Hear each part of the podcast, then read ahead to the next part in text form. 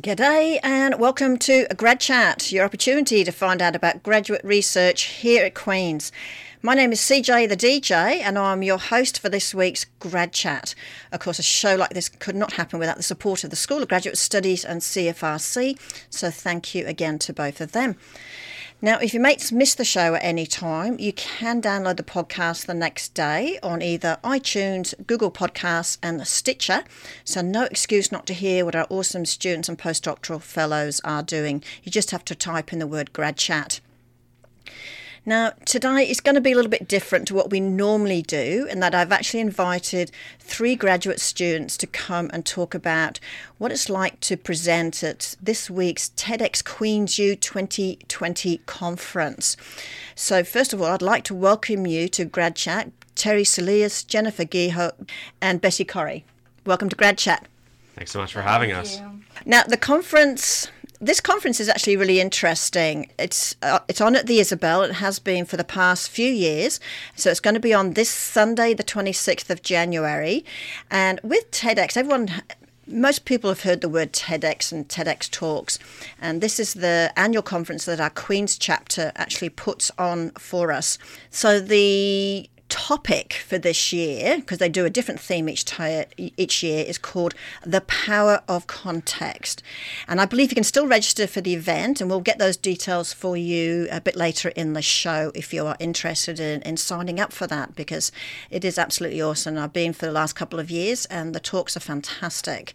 So, this event, as I mentioned, is on every year, and we are fortunate at Queen's that we actually have a TEDx chapter here.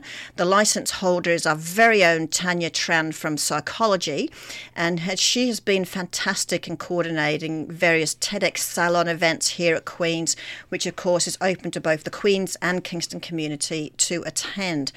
Now, the School of Graduate Studies has actually been co hosting some of these events over the past three years now, with the next one coming on March the 11th although that will have a little bit of a twist as it is a TEDx adventure activity. So keep an eye out for that one when more details will be coming soon. But just to help you put you in a little context of what's happening in this particular conference, Last year, we held a workshop for graduate students to help them understand how to prepare a TEDx talk. And I must admit, it was a really great turnout. And we did that with the TEDx Queen's U chapter. And it, um, there was lots of grad students and postdoctoral fellows there who were interested in finding out what it means to do a TEDx talk. And I guess collectively, did any of you actually attend that workshop? Yeah, I was there. Okay, I thought I recognised some some faces, so that's really really good. And I'm going to ask you when it's your turn to talk about what you're going to present, a little bit about uh, how you felt about that, if that's okay. So, like I said, this is going to be a little bit different uh, the way we're going to do this. So, what I'd like to do is ask each of our guests why they chose to do a TEDx talk and what it is they, they are presenting, without, of course, giving it away the whole thing, because we want you to come and listen to them listen to them talk, not just to get the buzz on it right now. So I think, Terry, I'm going to start with you. Now, Terry Soleas is a doctoral student in education. And actually, Terry's been on Grad Chat before. It's a few years ago now, if I remember rightly. It seems like a long time ago anyway. It's been four years. Four years. Okay, so clearly near the end of your uh, degree, which Hopefully. is great. February 3rd. February 3rd. Okay, clock is ticking. That's fantastic. Congratulations on Thank that. You. It's, it's always nice to hear when our students are getting ready to defend uh, and finish. So, so, Terry, what made you want to well, I guess that's the first question. You said you went to the workshop. Why did you want to go to the workshop? Well, the workshop to me was getting ready for the actual talk itself. I, I love the idea of addressing crowd and telling people about my idea. I kind of want to get it out there. It's one of the major motivations for me doing my doctoral work. The workshop was to make it less terrifying. yes, I know it can be petrifying, can't it? Not terrifying, petrifying. so it was good that you did that. So what made you then want to go to the next step and present it or put your name forward for this year's TEDx uh, annual event? What was that? What was that impetus? I saw the title, and the title is "The Power of Context." And context is probably the the thing that I'm probably adding the most with my research in terms of what motivates innovation. Right. It's very contextual. It's not the same for for two people. Never mind people even within the same discipline or in Right. different disciplines.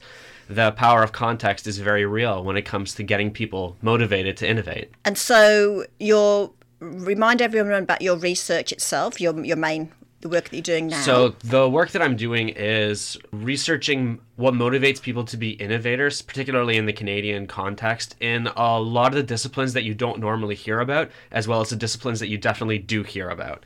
So what motivates people to innovate through art, through comedy, through songwriting, through business endeavors, like the, the some of the fields that you'd expect and some of the fields that, that you don't. I want to look for commonalities that we can bring into our education system to try and help uh, aspiring innovators along, starting from their schooling and giving them the tools they need to succeed later on to mobilize their ideas. So with that, I mean, because you're in education, when you talked about uh, through school, are you? I mean, innovation can go from a long way, right? As you mentioned, are you looking at elementary school or high school? So I, I'm looking at it all, really, all, the whole- across the whole lot. the learning lifespan, which And is why my into dissertation higher is taking me as long as it has, I think. Well, that happens. so across, across the lifespan, and, and the reason for that is that starting off from, I, I think people can can make the assumption that kids are pretty creative when they're young in terms of their imaginative play and so on. And then by the end of schooling, uh, as one of my interviewees said, schooling crushes innovation like it's its job. Right. And I kind of want to find out what are the things that helped the people who continue innovating to keep doing it? What are the factors in their formal and informal learning environments that enabled them to keep going? What are the things that made them more confident? What are the things that made them see innovation as being valuable? What types of value do they see? And the contrary to that, the, the counterbalance is what are the prices you pay for being an innovator? and what can be done to try and mitigate those costs? Right, right. So with that though, I mean, as you as you mentioned, this is this is a big project that you took on for your research because learning is all the way through. What part of that did you take to talk or to to put into a talk for Sunday? So I, I mostly focus on since since the the folks I'm going to be speaking to are university and then at so are, are university students and then adults all the way along the lifespan presumably. I, I don't think there are going to be too many grade fives and grade sixes but if they are No. they'll be it'll be very nice to have them there so I, I chose to focus mostly on the high school maybe a little bit of junior high Right. and the workplace as the context where I'll try and be explaining what motivates innovation And so, how long have they given you to do the talk? So they told me less than everyone else because they know I can talk. So they told me. so they told me, Isn't it Terry, nice for they love of goodness, don't go over 14 minutes. So I think the limit for everybody else is about 15. But for you, just in case, They giving have a you a 60 minute second buffer. cushion Yeah, that they have. excellent. And, and that was a fair play. They they made the right call there, I think. That's awesome. I love it. So obviously Tanya and everyone knows what you like, so that that's good. The problem isn't for me going off, uh, up on stage and starting to speak. The problem is me stopping talking when they want me to. Like, there's gonna be somebody like there's gonna be somebody like running their hand over their shoulder saying like, "Don't, Don't. no, stop, knock it off." no, if it was like me, I go off on tangents all the time, which just doesn't work right because then I have to go. Oh, got to bring it back. Got to bring it back on topic. This is why I went to the the TEDx practice session because they, they said, listen, don't get on a rant. You got to keep control of what Gotta you're going to be saying. Otherwise, you're going to be talking for 25 minutes and people are going to stand up and leave. yeah, and we don't want that. No. Where did they put you? Oh, so they put me at I think the very beginning of the third block. So I'm Oh, going at like 4 p.m. on Sunday. Right. Okay. So you're there to keep everyone enthused and everything too, right? Actually, I, I have to be I have to clarify something. They're extremely precise. They said that I'm going at 3:53 p.m. Three fifty-three. 353. They're very precise. They're very specific. These guys definitely know how to run a conference. They do. They do. And like I said, I've been to them before, and they are very much. This is this is the show. This is the running sheet. Do not pass go. Do not collect two hundred dollars. Just keep on track. so Terry, thank you for that. I think we're going to talk to Jen next. Who is doing a, a doctoral degree in political studies. Mm-hmm. Yeah. And I didn't actually, I didn't, I thought to ask Terry, but Jen, who's who's your supervisor? Colin Farrelly. Colin Farrelly. Yeah. And what area of political studies are you in? So I do political theory. Political theory. Yeah. Okay. Well, sounds very complicated to me. but someone has to do it, right? Someone has to do it. So that's good. So what what made you want to participate in the TEDx? Yeah. So I like for years now. I love watching TED Talks. So it's something that's actually been on my bucket list for a long time. And then I saw a video from last year's conference uh, about Colin's presentation, my supervisor. Right.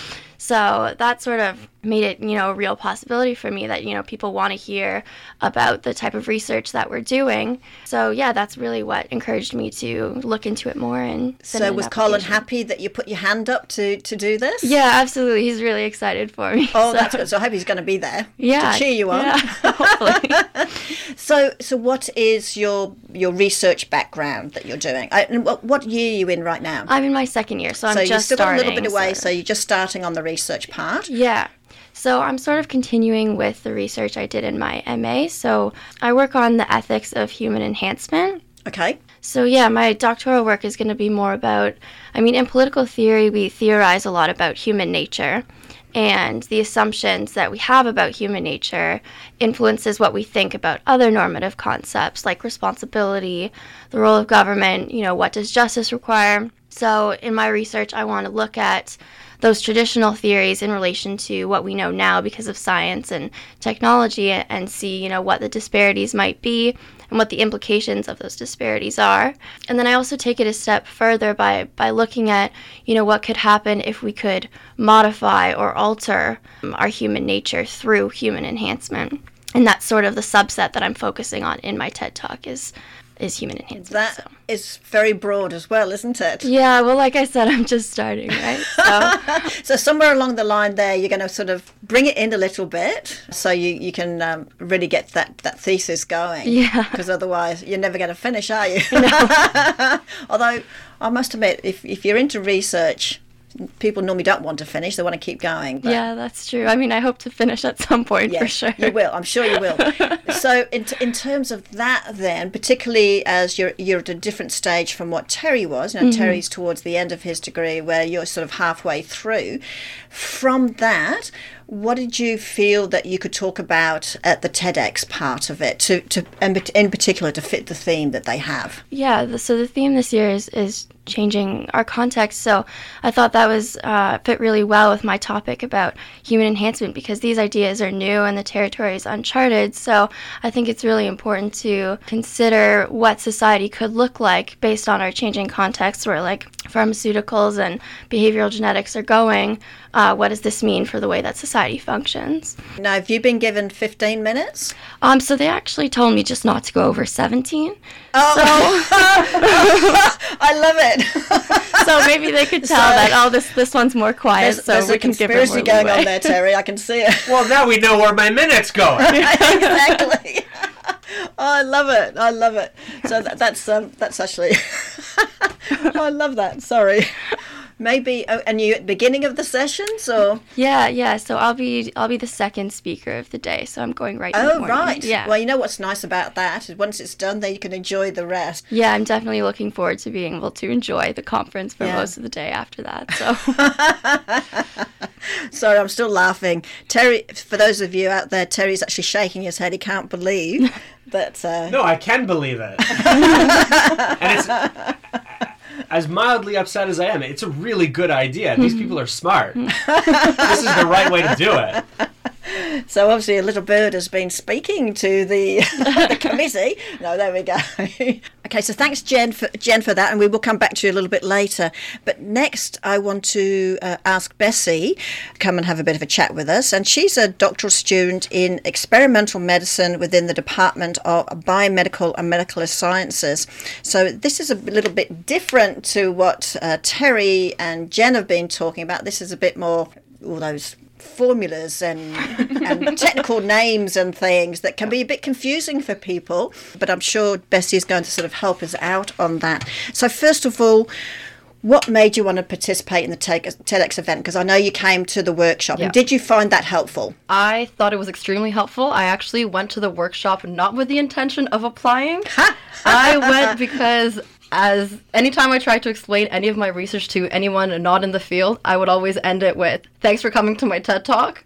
and it was it was a little bit of a joke. Right. Um, and I always thought, or I realized that in the science field, we're not necessarily prepared to explain our research right. to anyone not in the field. We try to use the most technical terms because it's for some reason comes a lot easier to us.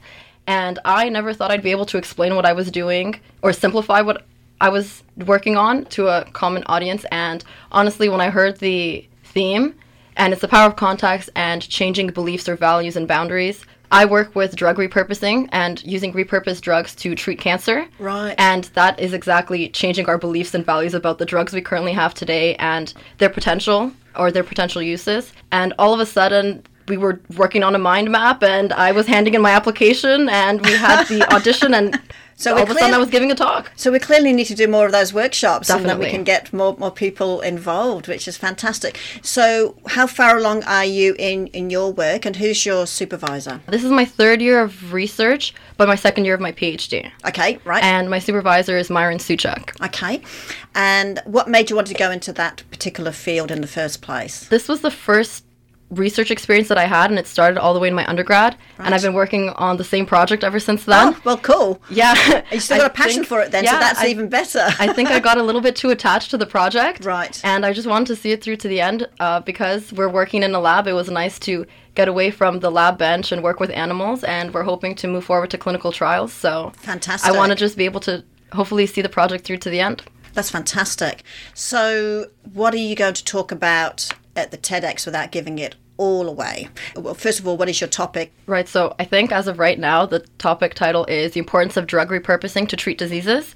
So I do mention briefly what I do in my day to day research and what my background is, so why you should believe me in anything that I'm saying. but the big picture is just trying to highlight the importance of the drugs that we have around us today. Don't just have those uses. There it's really important that we kind of look deeper into mechanistic effects and overall how the body's all connected to figure out or tap into the potential of these drugs. And as great as all of those things sound, I also talk a little bit about the challenges and the things that we are currently being held back by or all the bottlenecks in it. Right. And at the end of the day, it's mostly a call to action to bring in everybody. It's a collaborative effort in order for us to get the best treatment options available for patients. I would imagine when you're talking about drugs, I'd imagine the drug companies would be very happy for you to show other ways that they can use their particular drug. Not necessarily. Not necessarily? No. And that's something that I do mention in my talk without giving everything away, yes, but giving fine. some of it away. One of the drugs I work with is aspirin, and right. it's like the most generic drug ever. The, any companies will not make more money if I say, hey, this one drug is going to cure everything. Everything, right. Uh, because then you can just buy it at the pharmacy. Right. And yeah, so a lot of people don't actually do that. And that's one of the huge bottlenecks is uh, patents and financial incentive. Ah, uh, okay. Oh, okay. I'm going to ask you one question because I've asked all of them. How long have you got to present?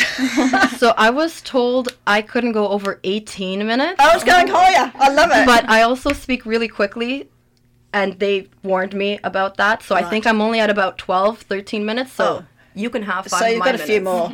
They're not going to agree. I, I go on at 12:53. You can have five of my minutes. It's fine. we'll just shift everything up a little bit. So we're causing a little bit of tension here at the TEDx annual event. so, sorry, Tanya. She's going to kill me.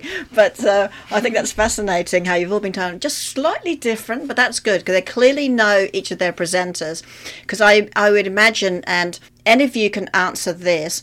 One of the things I notice when we do the TEDx Salon events is that whoever's presenting get an opportunity to work with a mentor to help with the presentation, um, to sort of help show you what to put in the presentation, etc., like we did in the workshop. So, did this happen for these this annual event too? You got an opportunity to work with someone, and so yeah. Bessie, seeing as you're closest to the microphone right now, how did you feel about that? And did it help you? And was it by Skype or was it in person? It was online or right. through like video chats. Yep. I thought it was incredibly helpful. Even though I thought my project fit in so well with the theme, when I did my mind map and tried to plan it out, I was hitting 15 different topics and I could probably talk for about an hour and a half.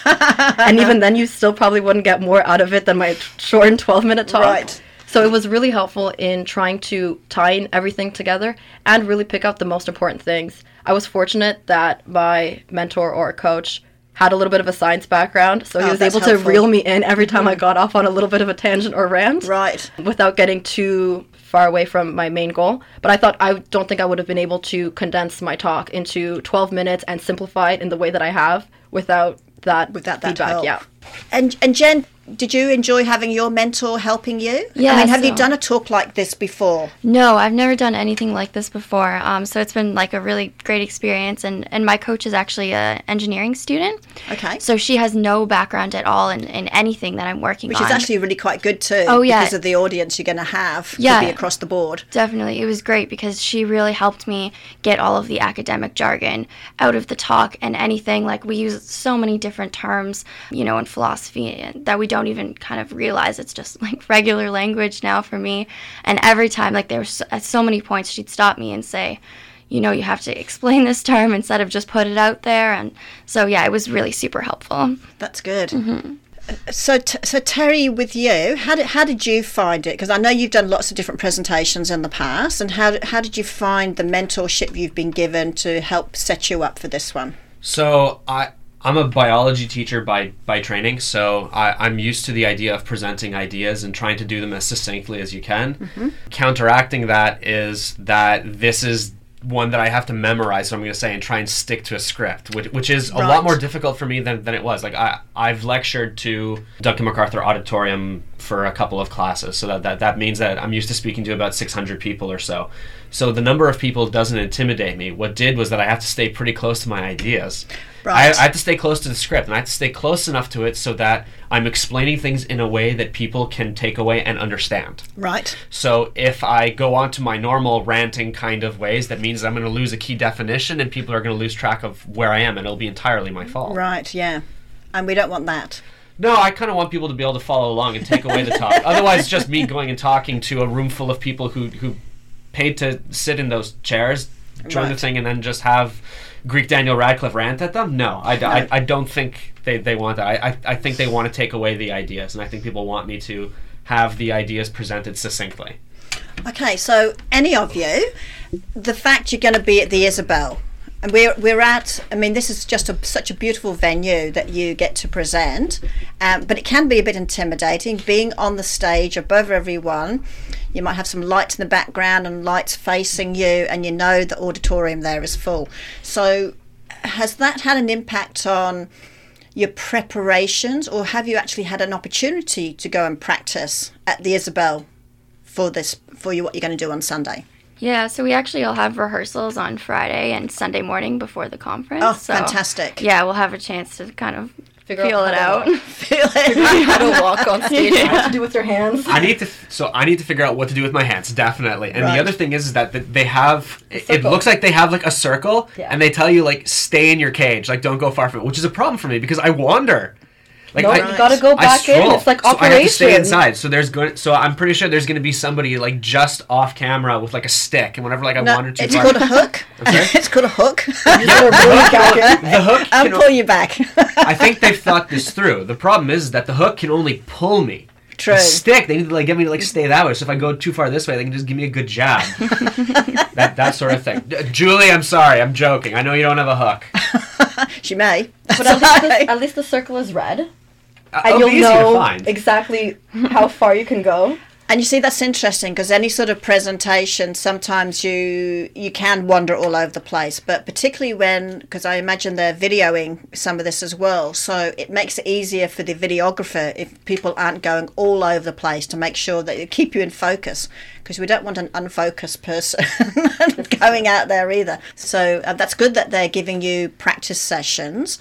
But I know you can all do it, can't you? Plan. Well, Yeah, they said it was going to be recorded and edited. Doesn't matter what happens live; it's going to be recorded It's and going to be recorded exactly. Takes all the pressure off. They didn't tell me it was being edited. Oh, there you go. Well, I don't don't. That makes me feel better. They're I slip up on stage, for I'm just show. gonna be like, The people there are for show to make you feel like you're not talking to nobody. Correct. the video's going to be edited. So, have any of you watched many of the TEDx videos before? Because those TEDx videos come in all sorts of shapes and sizes, and some are very topical. I mean, they're all topical, of course. But uh, I know a lot of people say, you know, have you seen this TEDx talk and or TED talk and this sort of thing? Did you have a look at some of those beforehand?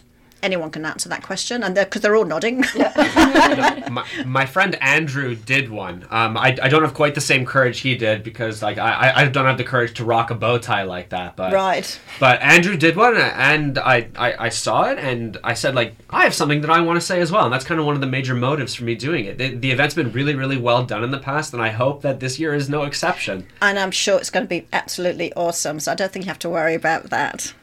Do you think this is the kind of opportunity that more grad students should be considering as they're going along, particularly as it's you're not necessarily talking to people in your field? Definitely.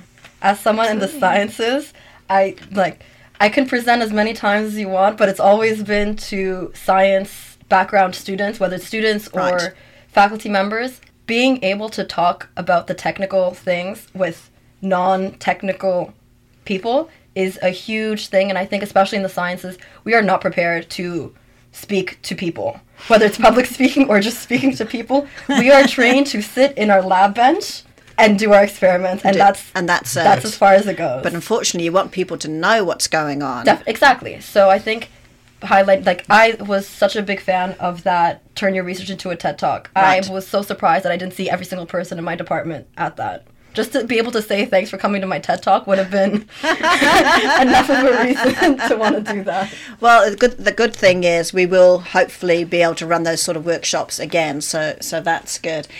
Now, of course, I mean a TED talk is either 14 minutes or 18 minutes, depending on what they've told you. but of course, I'm just going to put a little plug in here. We, you know, Queen's holds their three minute thesis competition in March. And so I'm hoping some of you, if you're far enough along, may consider uh, having a go at that because that's a lot of fun and I get heaps out of that. And once again, that's an opportunity to talk to people who aren't in your field.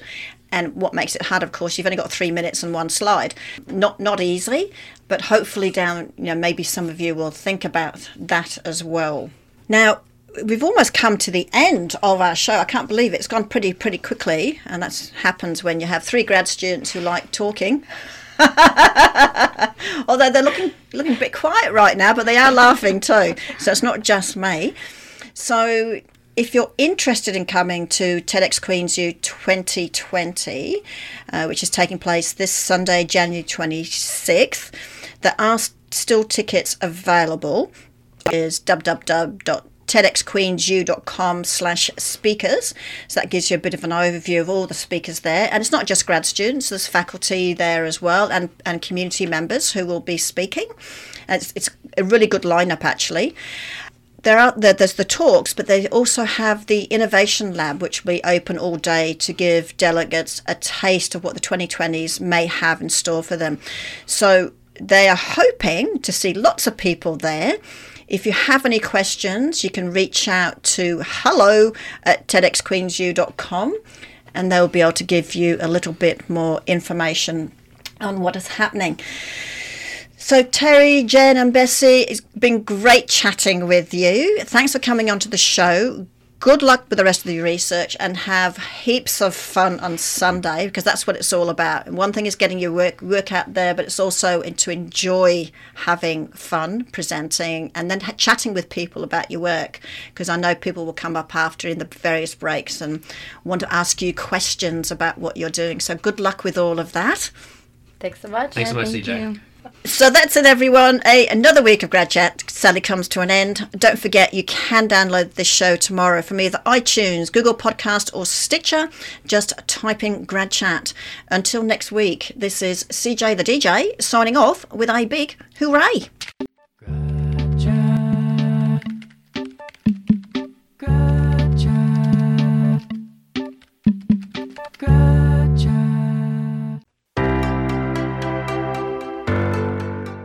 Thank you for listening to this podcast produced at CFRC 101.9 FM in Kingston, Ontario, at Queen's University, situated on the traditional territory of the Anishinaabe and Haudenosaunee peoples. The CFRC Podcast Network at podcast.cfrc.ca is brought to you by the generous support of the Queen's University Faculty of Engineering and Applied Sciences.